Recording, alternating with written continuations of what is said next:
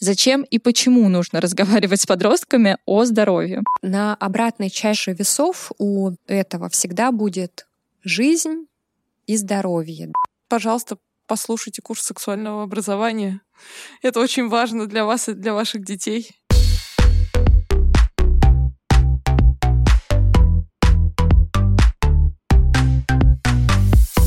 Всем привет! С вами подкаст «Диалог с подростком». Меня зовут Маша Щекочихина. А меня зовут Марина Романова. Я соведущая подкаста. Вместе мы с Машей сотрудницы Музея современного искусства «Гараж». И я вынуждена сразу сказать, что ограничение для слушания этого подкаста 18+, поэтому если вы еще несовершеннолетний, то выключайте его. Предупрежден, значит вооружен. Поехали. Мы здесь уже пятую неделю обсуждаем, кто такой подросток, о чем можно и нужно с подростками говорить. Еще мы обсуждаем, как найти правильные слова для такого разговора. И вот э, в прошлый раз мы разговаривали с родителями и с людьми, которые делают просветительские проекты для родителей, говорили о том, чем интересуются родители, как они выстраивают свои отношения с подростками, где ищут информацию о том, как с подростками поговорить. И мы как так по касательной затронули тему сексуального образования. Но вот из разговора с Надеждой Попудогло главным редактором Мела, было сказано, что самый популярный вопрос за всю историю существования Мела — это вопрос, как узнать, что мой ребенок уже занимается сексом. И учитывая то, насколько этот вопрос все-таки популярен, мы решили остановиться на, на теме сексуального образования и поговорить сегодня конкретно про это.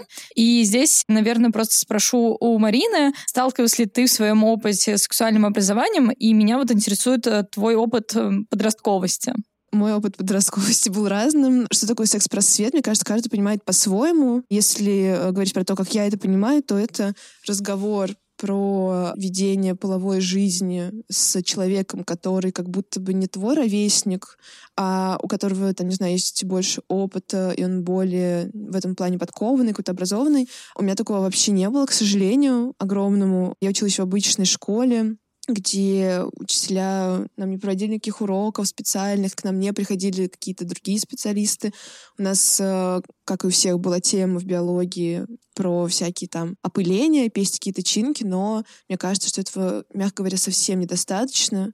И опять-таки, имея в виду цифры по тому, сколько людей у нас заражены ВИЧ и количество ранних беременностей и всего такого, то очевидно, что как бы проблема очень насущная, и она есть, и от просто неумения разговаривать друг с другом, а особенно с юными людьми, мы вот здесь оказываемся. Поэтому разговаривать очень важно, секс-просвет очень важен. У меня его не было, но как будто бы вот мне сейчас со стороны кажется, что его особо тоже нету. Но, может быть, наши приглашенные гости это развеют и скажут, что на самом деле я ошибаюсь ну, узнаем, да, насколько развеет или не развеет наше представление о сексуальном образовании, есть оно или нет. Но вообще я хотела бы здесь все-таки обратиться к самому этому понятию сексуальное образование и сослаться на определение ЮНЕСКо. Вообще ЮНЕСКо, во-первых, называет это комплексное сексуальное образование и что оно под собой подразумевает. Это процесс преподавания и изучения когнитивных, эмоциональных, физических и социальных аспектов сексуальности.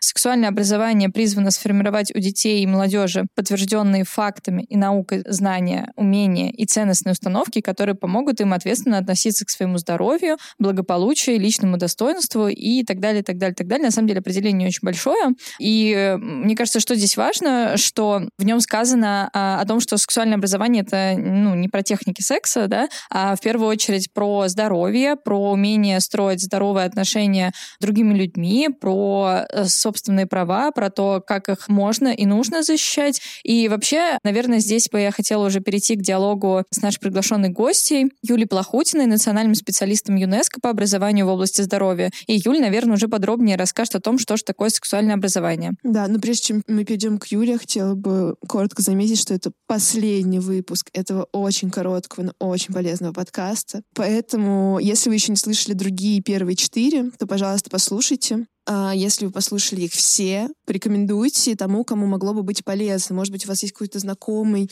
родитель, которому не хватает вокабуляра или у которого есть похожие запросы, и вы знаете, что ему могло бы это быть интересно. Ну и, конечно, пишите, пожалуйста, ваши отзывы и ставьте нам оценки, потому что это позволит большему количеству людей узнать о проекте. Вот, а теперь можем переходить к Юлии. Меня в самом деле зовут Юлия Плохутина. Я работаю в ЮНЕСКО последние 10 лет уже своей жизни. И, собственно, все эти 10 лет, так или иначе, я работаю с темами, связанными с подростковым возрастом, с э, здоровьем детей и подростков, и молодых людей, с образованием и когда мы говорим образование, в большей степени речь идет о образовании в области здоровья. И здесь мы здоровье понимаем довольно широко. Это и физическое здоровье, и психологическое здоровье, и сексуальное и репродуктивное здоровье. Это такой связанный комплекс вопросов. Иногда хочется как бы эту тему на кусочки разделить на более мелкие, но на самом деле это очень тесно связанные вопросы, которые иногда очень важно все-таки обсуждать и рассматривать именно в комплексе.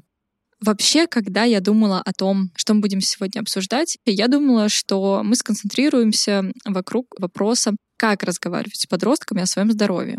Но я поняла, что мы пропустили какой-то предыдущий шаг, и этот шаг заключается в том, чтобы ответить на вопрос, зачем и почему нужно разговаривать с подростками о здоровье. И здесь я, наверное, хотела бы у тебя поинтересоваться статистикой, тенденциями. Собственно, правда, зачем? А, в твоем вопросе прозвучала такая важная, интересная фраза, на которую я хотела бы обратить внимание, там, зачем с подростками говорить о защите своего здоровья. С твоего позволения мне бы хотелось, по крайней мере, ненадолго отступить от этой такой защитной позиции и попробовать посмотреть на этот вопрос со стороны счастья. Вот сейчас это немножко слово, которое сложно, наверное, воспринимается, но мы все-таки попробуем. Вот.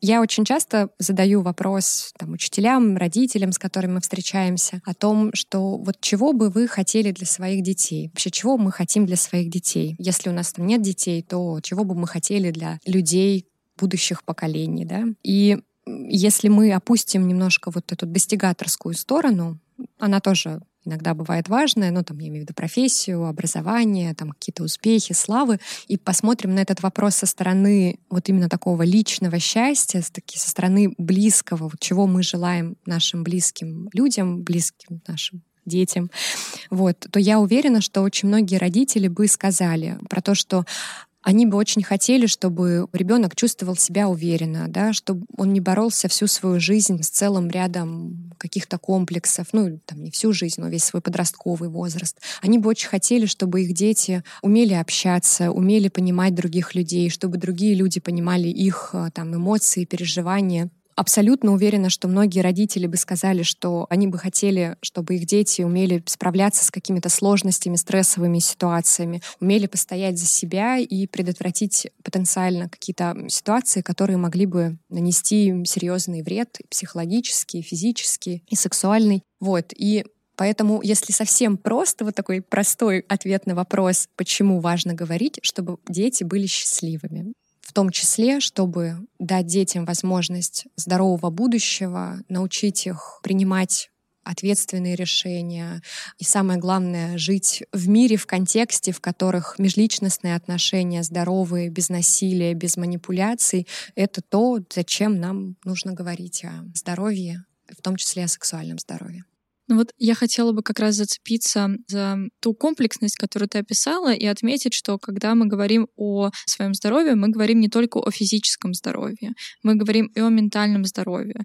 о том, насколько человек комфортно или некомфортно себя ощущает в данный момент в том месте, где он находится, в своем теле, в отношениях в семье, в отношениях со сверстниками и так далее, и так далее, и так далее. И вернемся к этому понятию комплексное сексуальное образование, КСО, да? Что это значит? Да, ну, во-первых, действительно, ЮНЕСКО в своей работе, ну и не только ЮНЕСКО, это а, целый ряд международных организаций, в том числе Всемирная организация здравоохранения, вот использует такой термин «комплексное сексуальное образование». И слово «комплексное» здесь появляется по двум причинам. Во-первых, потому что оно охватывает целый спектр тем, которые внутри комплексного сексуального образования обсуждаются. Эти темы я чуть позже назову. А во-вторых, потому что это происходит на основе научных данных, научных сведений. Это основано на таком правозащитном подходе, то есть основано на правах, и это делается на протяжении определенного времени. То есть это не разовая акция, когда мы вот поговорили один раз 1 декабря про профилактику ВИЧ, а потом весь год продолжаем делать вид, что ничего не происходит, и этого всего не существует. То есть э, вот слово «комплексное» — это оттуда. Все начинается с темы отношений. Тема отношений — это не только романтические отношения, любовь там и так далее, а это дружба, это семья, это то, как мы взаимодействуем вообще с окружающим миром. И здесь также обсуждаются вопросы будущего родительства, долговременных отношений, вопросы там ненасилия, то есть вообще как в этом мире взаимодействовать с другими людьми. Примерами вопросов, вот, которые там обсуждаются, это ну, что все люди имеют право самостоятельно решать, вступать в какие-то отношения или не вступать в отношения, что каждый человек, он уникален и вносит там свой вклад э, в коммуникацию. Ну, там, в коммуникацию, и что стигматизация, дискриминация людей по какому-либо признаку, она там недопустима, не поддерживается. Там еще вопросы, например, что травить, высмеивать людей из-за какого-то их социального, экономического статуса, это недопустимо. То есть это ну, вообще основа основ выживания нас как социума, да, вот эта тема отношений, и она является первой в списке тем, которые включены в комплексное сексуальное образование.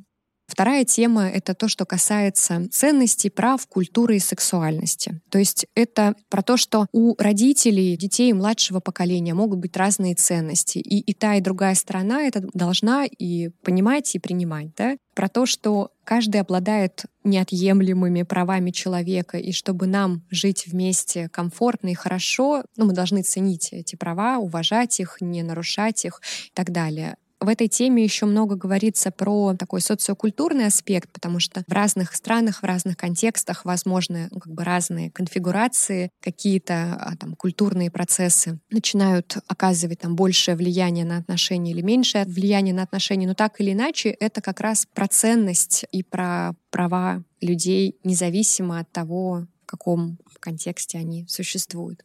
Следующая важная тема, это касается пола и гендера. Здесь мы очень важно говорим, конечно же, о равенстве прав, о равенстве возможностей, о том, что недопустимо насилие на гендерной почве, недопустимо там какие-то стереотипы и предубеждения, связанные с гендерной тематикой. И тут вот, опять же, некоторые родители немножко там начинают переживать, что там гендер, о чем мы там будем говорим. На самом деле это про все, это про наши взаимоотношения в семье, как распределяются там обязанности между папами, мамами, почему они так распределяются, как можно сделать это иначе и так далее. То есть это те вопросы тоже, которые лежат настолько в повседневной плоскости, что игнорировать их э, обсуждение, оно, ну, кажется немножко странным, потому что это те вопросы, которые очень часто вызывают конфликты, проблемы, сложности. И говорить — это именно то, что может э,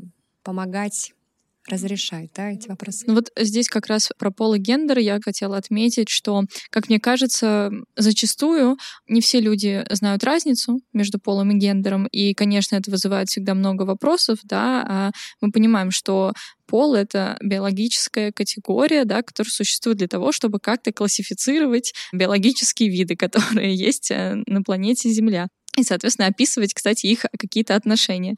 Вот. А гендер — это термин из э, социологии, там, из антропологии, и вообще из гуманитаристики, который описывает наши повседневные модели поведения. То, как, опять же, наши отношения, взаимоотношения существуют в поле социального. И второй тоже комментарий про пол и гендер. Мне вот именно поэтому не нравится перевод э, sex education как половое воспитание. Да, нам, нам многим не нравится этот перевод. Да. Э, во-первых, потому что он нас отсылает, опять же, к вот этому понятию пола, который совершенно не имеет ничего общего с нашим повседневным поведением, тем, как мы выстраиваем отношения друг с другом. И второе, вот слово воспитание, потому что так или иначе, как мне кажется, за воспитанием все-таки кроется вот эта идея того, что там, ребенок, подросток — это некоторый пустой сосуд, и мы в него вливаем какую-то информацию, и дальше он вырастает, каким мы его сконструировали в зависимости от наших задач. Но надо понимать, что, да, человек — это, ну, во-первых, это не пустой сосуд, да, это не табула раса, из которого можно слепить все, что мы хотим. А это живой человек со своими желаниями, со своими увлечениями, интересами, особенностями, характеристиками. И он взрослеет вместе с нами, в диалоге с нами. Ну, если мы там взрослые люди, да, находимся с ним в данный момент рядом. Мы его не воспитываем, и он как бы не воспитывается. Он растет и что-то перенимает, что-то не перенимает, с чем-то супер активно активно спорит и так далее. Да, еще термин половое воспитание нам очень не нравится тем, что, ну, вот помимо того, что мы как бы сужаем это все до темы пола, э, добавляем туда еще воспитание. Ну, то есть понятно, что есть там некая тревога у родителей в отношении термина сексуальности, потому что секс и да как же так, вот, ребенку про секс, э, вот. Но вообще, в принципе, если мы смотрим как бы именно с научной точки зрения, то ну, термин там сексуальное образование, он более всеобъемлющий, более комплексный, нежели чем половое воспитание, поэтому мы действительно в большей степени используем а, другой термин, но я хочу сказать, что здесь, конечно, вы можете называть это как угодно, ну то есть если мы находимся примерно на одном уровне понимания, что, что за этим кроется. Ну то есть где-то это называют образование в области здоровья, и это тоже окей, где-то это называют половым просвещением, там, половым образованием, и если это как бы всех устраивает, то это тоже окей. Гораздо важнее понимать, что за этим стоит. Вот, и вот мы как бы три темы, которые там есть, охватили, их всего восемь, поэтому, наверное, еще расскажу немножко о темах темах, которые там есть.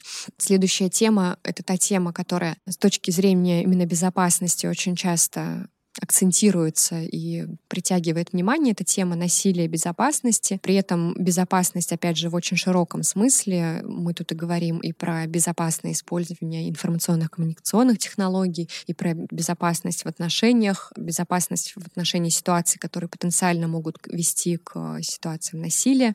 И тут э, очень важно, да, чтобы ребенок понимал, что такое насилие, как себя обезопасить, что это недопустимое поведение, и оно не должно ничем оправдываться, потому что знаем очень много свидетельств того, когда дети испытывают свою вину за то, что с ними это случилось. Да? Они оценивают эту ситуацию как ситуацию, в которой они виноваты. Вот. И вот часть темы, связанные с насилием безопасности, она как раз про то, что никогда жертва насилия, жертва сексуального насилия, ну, не может рассматриваться как виновное лицо в этой ситуации. Ну и, конечно же, тут очень много говорится про приватность и конфиденциальность, про то, что любой человек, а, независимо ни от каких условий, предпосылок, не должен сталкиваться с ситуациями, когда нарушается его физическая неприкосновенность вопреки его воле. Ну, этому посвящено там, отдельное внимание и отдельные занятия. Вот. Ну и, конечно же, важная тема, особенно в последнее время, вот она активно пока, обсуждается. Прошу прощения, угу, перебью.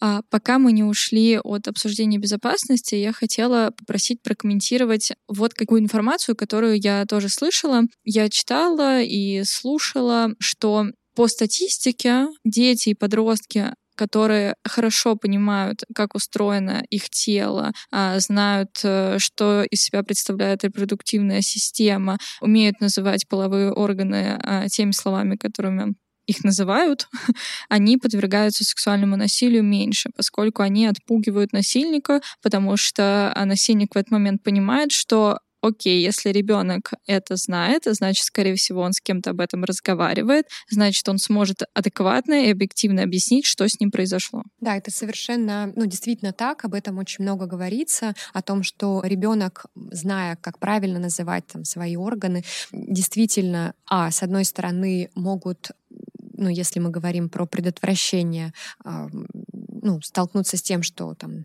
потенциальные насильники испугаются. То есть, эм, ну, есть такой момент, что они будут видеть, что дети понимают, что происходит, что они понимают свое тело и с большой вероятностью поймут, что в этот момент что-то неправильное происходит. Ну и второй очень важный момент — это, конечно же, постпомощь, если такая ситуация произошла, то дети, соответственно, могут э, рассказать об этом своим родителям или близким, о том, что с ними произошло.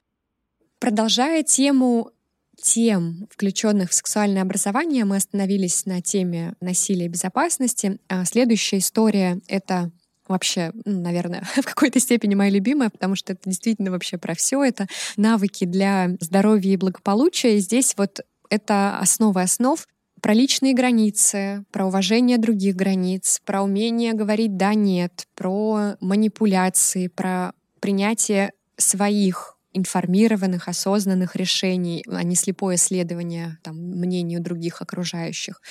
Опять же, очень часто мы такое слышим и в медиа про то, что дети вот безинициативные, они ничего не хотят, ну вот они как бы не проявляют там ничего. Ну, отчасти это тоже про это, про то, что ребенку очень важно давать там возможность принимать эти решения, показывать, на основе чего их да, можно принимать.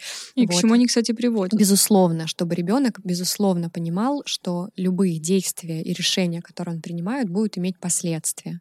И вот это понимание последствий, которые э, случатся, оно, конечно, в будущем помогает тоже, в том числе защитить от каких-то ситуаций, которые никто бы не хотел в них оказаться. И вот только когда мы сейчас прошли вот уже эти пять тем, начинаются темы, которые чаще связывают с темой сексуального образования. Это как раз темы, все, что касается организма и развития человека. Это и анатомические как бы особенности, и психологическое развитие, потому что важно понимать, что подросток — это не просто там, человек, у которого физиологически что-то меняется, происходит полное перестроение как бы и психологической системы, и это очень важно держать в голове и дальше две темы — это сексуальность и сексуальное поведение и сексуальное и репродуктивное здоровье. Но здесь тоже важно понимать, что, опять же, когда мы говорим про сексуальность сексуальное поведение, это не техника секса. Ну, то есть это не то, как заниматься сексом как процессом. Это про решение, про согласие на эти решения, про, если мы говорим про сексуальное и репродуктивное здоровье, это про защиту и про контрацепцию, и про планирование семьи там, в отношении нежелательных в подростковом возрасте беременности и так далее. Получается, что тем очень много, и, естественно, ну, в наших каких-то реалиях, если мы говорим про, например, школьные программы, которых ну, практически нет, но даже если где-то пытаются, то, как правило, это там один-два урока в курсе биологии, которые затрагивают там анатомию и Хорошо, если на ОБЖ или где-то вот, ну, такого рода там что-то про безопасность, что-то там про контрацепцию, или, может быть, девочкам там приходит врач рассказать что-то про гигиену или вот что-то такое. В итоге вот, ну, все, да, о чем говорится, если мы говорим про школу.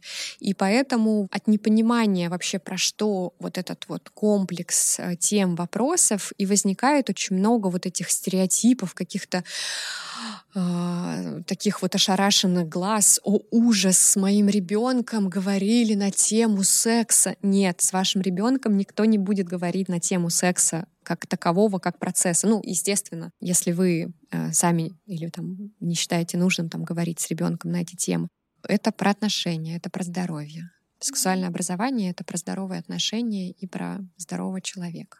Мне здесь хочется отметить еще, что зачастую такое тоже бывает, что взрослый человек тоже плохо информирован в том, как можно грамотно выстраивать здоровые отношения, как выстраивать свои границы. Он может ничего не знать о своем теле, не иметь привычки ходить к врачам и так далее, так далее, так далее. И это ну, как бы уровень информированности взрослого населения в том числе влияет на то, что знает ребенок, подросток и молодой человек о своем теле, о том, как можно можно выстраивать отношения с другими людьми, как можно о себе позаботиться, о своих правах, о том, как можно их защитить и тому подобное. Очень здорово, Маша, что ты затронула эту тему, потому что это действительно одна из причин, почему взрослые, в частности родители, не решаются на такие разговоры, потому что очень часто они сами испытывают нехватку информации, о чем поговорить, как поговорить, а как это, а что. И это абсолютно понятно, потому что с теми людьми, которые сейчас есть родители, взрослые, в их э, годы точно так же не говорили об этом. И, ну, то есть понятно, что они там что-то узнали из своего опыта, но но могут быть большие пробелы, которые не заполнены э, там, качественными, современными, основанными на научных сведениях, данными. Но этого, ну, все-таки не нужно бояться. Почему? Потому что ни учитель, ни родитель, ни даже врач не может знать всего. И это окей. И это очень важно, а в том числе, когда ну, совершаются вот эти попытки поговорить, или там, если вам повезло, и ваш ребенок сам приходит да, с этими вопросами к вам, очень важно дать понять, что как бы, ну да, я, ну, я в самом деле не знаю там ответ на твой вопрос, но давай мы попробуем вместе разобраться в этом. И это отличный путь, вот этот путь совместного поиска, он, во-первых, немножко снимает вот это напряжение вертикальных отношений, что я сейчас тебя научу, что такое, как, вот. Немножко выравнивает позицию, и, во-вторых, ну, как бы дает возможность и ребенку, и родителю одновременно повысить свою собственную осведомленность о каких-то вопросах, и поэтому признавать, ну, что вы чего-то не знаете, абсолютно окей. Это гораздо лучше, чем вы будете пытаться как бы показывать свой какой-то профессионализм и свое знание в том, в чем вы не являетесь там профессионалом, и, естественно, какие-то ситуации, когда ребенок это почувствует, ну, они, скорее всего, случатся. Юля, вот мы обсудили с тобой тему сексуального образования, но давай сделаем такой шаг назад и все же сформулируем цели и задачи сексуального образования. Зачем? Ну, в первую очередь, главную очередь, сексуальное образование направлено на то, чтобы дать детям и подросткам знания, навыки, ценности, установки, которые позволят им в полной мере а заботиться о своем физическом, психологическом, сексуальном, репродуктивном здоровье, то есть тут ключевое слово здоровье, б развивать уважительные, здоровые, межличностные сексуальные отношения, в которых нет места принуждению, нет места насилию, нет места дискриминации, травли и так далее. То есть второй компонент — это межличностные отношения. Третье — это ответственное решение и выбор, то есть дать возможность детям научиться понимать, как их выбор влияет на собственное благополучие, на благополучие людей, с которыми они взаимодействуют, и принимать ответственные решения. Четвертый компонент — это права, то есть научить детей знать и уважать свои права и права окружающих. И пятая цель — это, конечно же, уважать разнообразие мнений и вообще, в принципе, разнообразие, которое есть вокруг нас всегда. Еще одна важная вещь, о которой хотела поговорить, про критику сексуального образования и про доводы противников сексуального образования. Ну да, главные опасения, связанные с комплексным сексуальным образованием, связаны с тем, что оно приводит к более раннему началу половой жизни среди детей и подростков, и что оно разрушает традиционные ценности, какие-то установки. На это есть главный важный ответ. Есть стереотипы, предубеждения, какие-то там обсуждения, да, есть научное знание. И вот что нам говорит научное знание? В 2006 и в 2016 году а, при участии ЮНЕСКО были проведены очень масштабные исследования программ сексуального образования по всему миру, там, где они существуют, там, где они есть. И вот эти исследования показали, что комплексно-сексуально образовательные программы которые преподавались подготовленными специалистами, это тоже да, важный момент, они, а, приводили к более позднему началу сексуальной жизни, б, они снижали частоту половых контактов и число половых партнеров. И третий момент, они э, в случае, если сексуальные контакты происходили, они приводили к более частому использованию презервативов и других видов контрацепции. Все эти исследования, к ним можно обратиться в любой момент. Они в том числе процитированы вот в Международном техническом руководстве по сексуальному образованию ЮНЕСКО, публикация, которая есть на русском языке в 2018 году вышла. Так что в любой момент можно посмотреть, как эти исследования проводились и так далее. Но это те исследования, которые соответствуют всем критериям поэтому в их достоверности нет никаких сомнений. То есть таким образом комплексное сексуальное образование не приводит к более раннему началу сексуальной жизни, не приводит э, там, к разрушению ценностей. В дополнение к этому, наверное, скажу еще один момент. Если там, вы переживаете о каком-то там моральном разложении детей, подростков, если вы переживаете о каких-то их установках и ценностей, на обратной чаше весов у этого всегда будет жизнь и здоровье. Да? И когда я говорю жизнь, я нисколько не преувеличиваю, потому что есть целый ряд рисков, и мы о них знаем, связанных там, с сексуальным опытом, которые действительно имеют опасность для жизни в том числе. Поэтому это выбор, который вы всегда делаете. Хочется все-таки, безусловно, призвать родителей и других взрослых, несмотря ни на что, начинать этот разговор пробовать выстраивать доверительные отношения и не обязательно, чтобы это были не разлей вода, дружеские, какие-то приятельские взаимоотношения. И более того, не всегда это хорошо иметь там с ребенком такие отношения. Но очень важно, чтобы ваш ребенок знал о том, что он может просто задать вопрос, и его за это не накажут. Да? Что бы он ни спросил, это потрясающая возможность для родителя быть в контакте со своим ребенком. Если ребенок приходит к вам с этими вопросами, вам в самом деле повезло. Не теряйте эту возможность, и это правда очень важно. И да, я хоть и сказала, что подростковый возраст — это поздно, на самом деле никогда не поздно начать, по крайней мере, попробовать говорить об этом. Если вы никогда этого не делали, то начать в 12 будет немножко сложнее, но лучше начать, чем не начать. Мне кажется, это прекрасное завершение нашего сегодняшнего диалога. Юля, спасибо тебе большое, что ты пришла, что ты нашла время до нас дойти и поделиться знанием и своим опытом. Маш, большое спасибо. Я очень рада, что у нас случился этот разговор, хотя бы потому, что эта тема в самом деле постоянно выпадает в какую-то зону тревожную, серую, подвергающуюся постоянно критикой, поэтому очень важно, что мы открыто и так осознанно это обсуждаем. Спасибо большое за это приглашение и за хорошее, приятное время с тобой. Привет, меня зовут Оля Крумкач, я врач-акушер-гинеколог, и еще я ведущая подкаста «Раздвиньте ноги». А, Оль, ну, во-первых, привет, и очень рада тебя слышать в этом подкасте. Я лично слушаю подкаст «Раздвиньте ноги» с огромным удовольствием, и всем его всегда рекомендую. А скажи, пожалуйста, вообще у тебя большой опыт взаимодействия с подростками именно с точки зрения врачебной практики?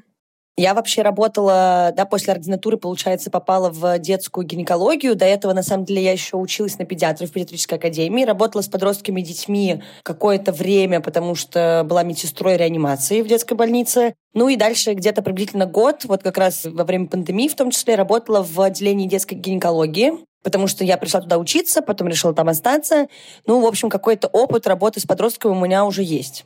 Оля, можешь, пожалуйста, рассказать вообще, с какими запросами приходят подростки, вообще как часто они приходят? То есть они осознанно подходят к своему здоровью, потому что посмотрели сериал Sex Education и знают, что нужно приходить на осмотр хотя бы раз в год, лучше раз в полгода. Или их приводят за руку мама, или это школьный осмотр. Вообще есть какая-то схема, по которой подростки приходят на визит к гинекологу? Ну вот просто, например, если опираться на мой опыт, то я училась в школе, получается, в 2010-х, и это было время, когда еще не было никаких стриминговых сервисов для сериалов, то есть там, не знаю, условно смотрели «Ранеток» и «Мою прекрасную няню», и там тема секса или гинекологии поднималась, ну, как-то очень по касательной. И поэтому, ну, лично я, например, ходила к гинекологу только когда были какие-то школьные осмотры. Мне кажется, они у нас были один либо два раза за все время, что я училась. Ну, вот если мы берем старшую школу, то есть не было никакого комфортного ощущения, не было никакой приятной коммуникации с врачом. В общем, не могу сказать, что это был для меня травматичный опыт, вообще нет, но это было какое-то очень инородное проживание. Может быть, сейчас что-то изменилось. Вообще у нас есть вот эти обязательные походы к гинекологу, ну и вообще к врачам в школе. Но, честно говоря, и исходя из моего опыта, из того, что мои друзья проходили, что было с университетом и вообще в принципе, получается так, что на самом деле никакого смысла в этом осмотре нет. Тебя либо спрашивают, есть у тебя месячные, либо нет. И, по-моему, дальше ничего никто не спрашивает. Потом второй вопрос в этой развилке — это про секс. Живешь, не живешь половой жизнью. Ну и чаще всего либо тебя просто начинают как-то шеймить и унижать, и давать непонятные советы, либо ничего не происходит. Только, мне кажется, какие-то угрозы начинаются, запугивания, что все, если занимаешься сексом, то умрешь. Если месячный, то это какое-то великое наказание. Ну, кажется, как будто это не самая прикольная история. Что касается того, вообще приходят ли подростки к гинекологу и в каком возрасте они это делают, ну, как и многое в нашей стране и в нашем обществе, что связано с походом к врачу, подростки сами не приходят никуда. Они приходят только в той ситуации, в которой есть уже что-то экстренное, да, и нужно решаться, например, на какие-то хирургические манипуляции, либо на лечение уже каких-то запущенных случаев. В нашей стране до 14 лет подростки и дети в любом случае должны прийти на прием к врачу вместе с родителем, опекуном да, или каким-то ответственным взрослым. А, плюс они не могут подписывать сами какие-либо заявления да, на манипуляции и согласие на какие-либо вмешательства. А, поэтому на приеме, соответственно, один на один с врачом они тоже находиться не могут, тем более в кабинете гинеколога. Но вот уже после 14 дети и подростки спокойно могут сами обращаться к врачу и уже что-то подписывать, соглашаться на какие-либо операции, манипуляции и все такое.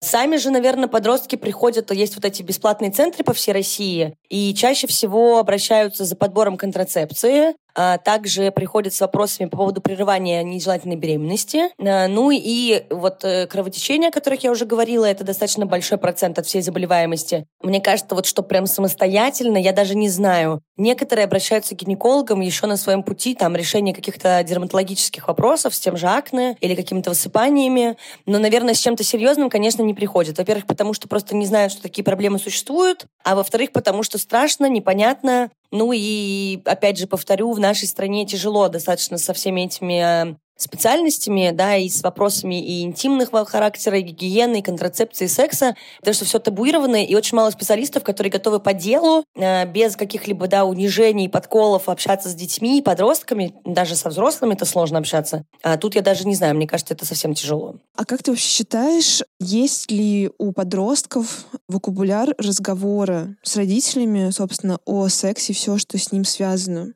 Нет. Если обращаться к вопросу вообще, как умеют ли подростки общаться между собой или с родителями, тут очень большая проблема, и с врачами, соответственно, никакого языка практически нет. Сейчас, ну, конечно, дети стали намного образованнее. Как я смеюсь, что многие родители думают, думают о том, что их дети ничего не знают, и так тщательно их пытаются уберечь и от терминологии, да, не говорить какие-то слова типа влагалище, пенис и все остальное, не рассказывают про секс, не рассказывают про контрацепцию в целях, опять-таки, профилактики, видимо, чтобы никто сексом никогда в жизни не занимался занимался. Но я уверена, что подростки, конечно, в курсе. Я уверена, что они общаются да, с помощью каких-либо специализированных терминов между собой. Вот. Но с врачом и с родителями вряд ли. То есть здесь обычно какой-то блок играет, особенно если подросток, да, еще не достиг 14-летия и приходит на прием ко мне, там, например, с мамой или с папой или еще с кем-то. Здесь совсем все тяжко. Если хотя бы один на один, уже постарше, бывает, проскакивают какие-то фразочки, чтобы мне было плюс-минус более понятно. Но обычно это что-то на пальцах, очень невнятное, около где-то, и никакого понятного объяснения с названиями частей тела, с названием каких-то болячек. Конечно, этого я ничего не слышу, потому что я думаю, что обычно некомфортно, страшно это произносить вслух.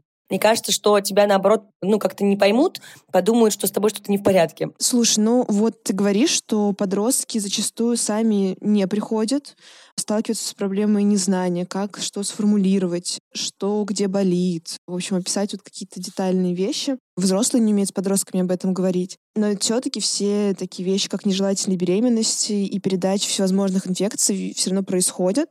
Есть ли какая-то профилактика? Есть ли какие-то методы предотвращения всех этих вещей? Даже если они самые базовые, все равно поделись ими, пожалуйста. Тут э, важно понять, что, например, профилактика каких-то заболеваний, предыдущих половым путем, ну и той же беременности, условно, да, это все раздел контрацепции какой-никакой, просто она бывает разная, есть гормональная и барьерная. Если брать подростков, опять же, мне кажется, должна быть доступность. Есть э, центры бесплатные, которые помогают несовершеннолетним, то есть там можно пройти разный спектр обследований, можно обратиться к большому количеству разных специалистов, э, проконсультироваться по поводу своего здоровья. Там, например, выдают бесплатные презервативы. Есть центр СПИД, да, где есть бесплатные презервативы, еще какие-то места. Но обычно вот как раз детей и подростков туда, конечно, во-первых, никто не отправляет, во-вторых, это, наверное, не то место, да, куда им, правда, нужно обращаться. А я напомню, что сейчас, да, цены и так вырастут, а пачка презервативов и месяц назад стоила недешево, то есть это 600-800 рублей в зависимости от материала. Бывает еще и дороже. И, конечно, никто, мне кажется, даже я в их возрасте не стала бы покупать презервативы, потому что элементарно у тебя просто нет на это денег. Поэтому профилактикой, конечно, опять же, надо заниматься и родителям, и нужно делать доступность вообще какой-либо контрацепции, нести ее в массы, ну и объяснять вообще, что секс это не только про удовольствие и веселье, а еще есть заболевания, еще и можно забеременеть. И объяснять это не как э, какой-то страх, э, нечисть и буквально, что за это можно, не знаю, сесть в тюрьму, умереть, потерять всех близких родственников, а просто объективно объяснить, что к чему приводит и что можно с этим делать. Вот и вся профилактика. Опять же, базовый уровень — это разговоры, а дальше это нужно просто менять э, некоторую систему, которая пока что мне не кажется очень гибкой,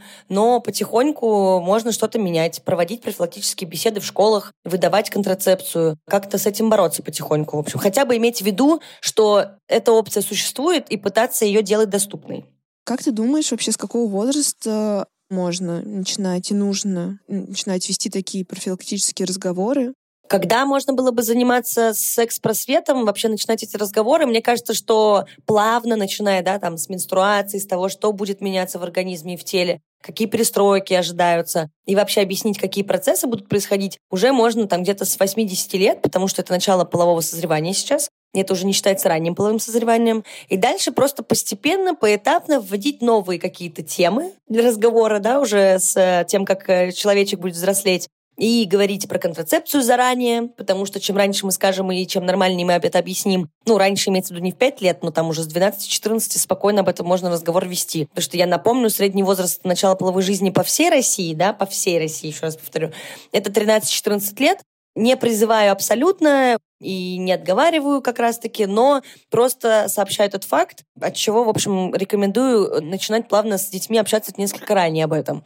Объяснять, почему бывает беременность, как она бывает, а после чего и что с этим делать, если вдруг что-то случилось. Ну и, конечно, чем лучше вы сможете выстроить отношения между собой и подростком, чем ему будет комфортнее с вами общаться, а вам, да, там, лучше его понять или что-то еще, тем, э, мне кажется, больше шансов на то, что это будет какой-то продуктивный вообще разговор. Да, и пользы будет намного больше, чем вреда вы обезопасите себя и будете знать, что ребенок подойдет в какой-то сложной ситуации к вам за советом. Ну и наоборот, подросток тоже там в состоянии будет понять, что идет не так, и у него всегда будет какой-то человек, который будет э, на готове его поддержать, выслушать и не осуждать в первую очередь, а именно поддержать и как-то помочь уже впоследствии. Оля, спасибо большое, что пришла. Спасибо за твои ответы, что поделилась опытом. И еще раз очень рекомендую подкаст «Оля, раздвиньте ноги», потому что он, правда, отличный. Спасибо большое, что позвали. Спасибо. Вообще мы в предыдущем выпуске уже обсуждали, как можно разговаривать с подростками о сексе, о здоровье, об отношениях. Но вот секс-просвет не был нашей основной темой для разговора. Мы все-таки больше говорили про то, как можно представлять информацию для подростков, чтобы это было, ну, интересно. А вот сегодня нам очень хочется поговорить именно про секс-просвет и для этого мы пригласили Машу Даваян, соосновательницу проекта «Про секс». Маша, привет. Привет, привет. Маша, расскажи, пожалуйста, про проект, для кого он создан, зачем, почему он появился, в общем, а какой была идея, когда вы его создавали? Про секс — это логичное развитие того, чем мы занимаемся уже пять лет. Сначала я с моей коллегой начали делать курс сексуального образования для студентов в Высшей школе экономики. Сначала это было не официальное, а просто мы собирали людей и рассказывали им то, что мы сами знаем. Но в течение времени мы стали официальной э, студенческой организацией и начали преподавать э, студентам всю базовую информацию о сексе, которую ВОЗ рекомендует знать каждому взрослому. А было какое-то специальное название у организации? Секс НХСЕ. Принято. Да. Мы, значит, сделали этот курс для студентов, но очень быстро поняли, что для студентов это делать несколько поздно. Нам нужны люди, которые достигают возраста 12-13 лет для того, чтобы успеть рассказать им всю эту базовую информацию, э, которая им больше необходима, чем студентам. Студенты уже приходили более-менее подготовленные, и к тому же в вышке было такое ощущение, что все все знают. Но, конечно же, это было не так. А почему именно 12-13 лет? Потому что э, Всемирная организация здравоохранения говорит о том, что сексуальное образование вообще нужно начинать лет с четырех. Да, я вот про три года слышала так как мы говорили именно уже про секс, именно про безопасный секс, а не про гендерную идентичность, о которой стоит говорить вот там в 4 года. Ну да, мне кажется, здесь просто надо сказать, что сексуальное образование — это не только про секс. Да, это Это про тело, тоже. про границы вашего тела, про, опять же, гендерную идентичность и про многое другое. Да, это про безопасность в самом широком смысле этого слова потому что мы говорим как про анатомию и физиологию, так и про то, как э, разговаривать со своим партнером о сексе, как разговаривать со своими родителями о сексе, как разговаривать вообще с любым человеком о сексе и сексуальности. О сексуальности в самом широком смысле этого слова, потому что, опять же, гендерная идентичность, гендерная репрезентация — это тоже про сексуальность. Как определить, что тебе пора к врачу, что нужно знать э, каждому человеку в возрасте 18 лет. Вот. Мы сделали наш курс на основе рекомендаций Всемирной организации здоровья, на основе рекомендаций ЮНЕСКО. Мы использовали все возможные информационные ну, доступную нам информацию для того, чтобы сделать этот курс максимально научно обоснованным. Кроме того, мы продавали наш курс родителям для того, чтобы они, посмотрев, уже решали, что они будут показывать своим подросткам, а что будут сами рассказывать. Но Неделю назад мы открыли доступ к нашему курсу. Теперь э, его можно посмотреть онлайн э, в группе Sex and HSE ВКонтакте. Там есть возрастное ограничение 18+. Опять же, мы говорим о том, что родители в первую очередь должны решить для себя, что э, их ребенок должен и может смотреть, а что нет. Хорошо. Еще я вспомнила про такой проект. Это проект Британского музея. И он реализуется совместно со школами в рамках программы Relationships and Sex Education and Health Education, э, соответственно, Великобритании. Есть такая школьная программа, и по факту а, вот этот совместный проект — это буквально урок в музее, когда учителя, которые должны а, в школе рассказывать про там, education, про то, как можно выстраивать отношения, про здоровье, они идут вместе с учениками в музей, и дальше на примере различных артефактов обсуждают а, различные типы отношений, обсуждают а, секс, причем как бы разные, да, очевидным образом британский музей богат в плане артефактов, чтобы обсудить разные типы сексуальных отношений, межличностных отношений, вообще диалоги между людьми. И, в общем, соответственно, целью этого курса, вот этой программы является дать возможность подросткам а, научиться говорить об отношениях, о сексе, о здоровье, привлечь их внимание к своему здоровью, к своему телу, к изменениям в теле и дать а, вот это безопасное место, по крайней мере, возможность высказываться и не бояться высказываться, и опять же, возможность научиться разговаривать друг с другом об отношениях о сексе, с родителями об отношениях о сексе, э, не бояться сказать о том, что тебя волнует учителю или вот как раз ведущему этого курса. И вот, может быть, ты знаешь какие подобные проекты в России, не знаю, связанные со школами или с музеями, ну, понятное дело, кроме вашего проекта, А на самом деле я была бы счастлива сказать, что я знаю что-то подобное, но ничего подобного я не знаю, потому что у нас есть эти законы, которые делают секс-просвет действительно невозможным.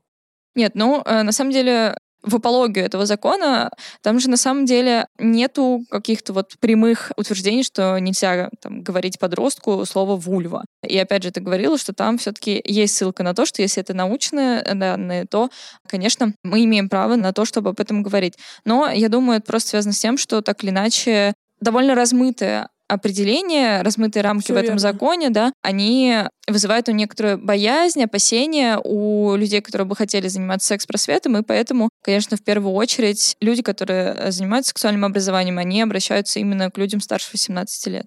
Я, к сожалению, не знаю других проектов, которые бы занимались э, именно для подростков сексуальным образованием, потому что это просто небезопасно.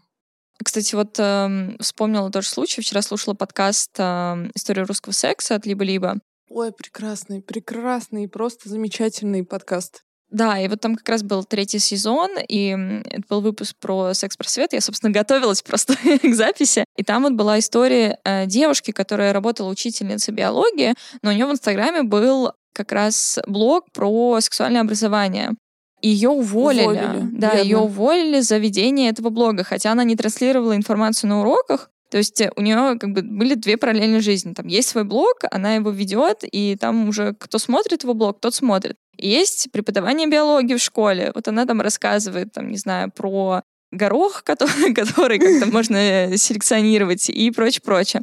Но нет, ее все равно вот действительно уволили за то, что она вела э, этот блог. И это тоже, мне кажется, такой кейс, который вызывает некоторые опасения у тех, кто хотел бы заниматься сексуальным образованием. Да, совершенно точно это так. Слушай, ну я еще хотела спросить про какой-то фидбэк к вашему проекту. Ну вот, соответственно, вы работаете с родителями. Что родители говорят? Вообще их много, нет? Родители чаще всего просто, несмотря на наш курс, передают его подросткам и надеются на лучшее.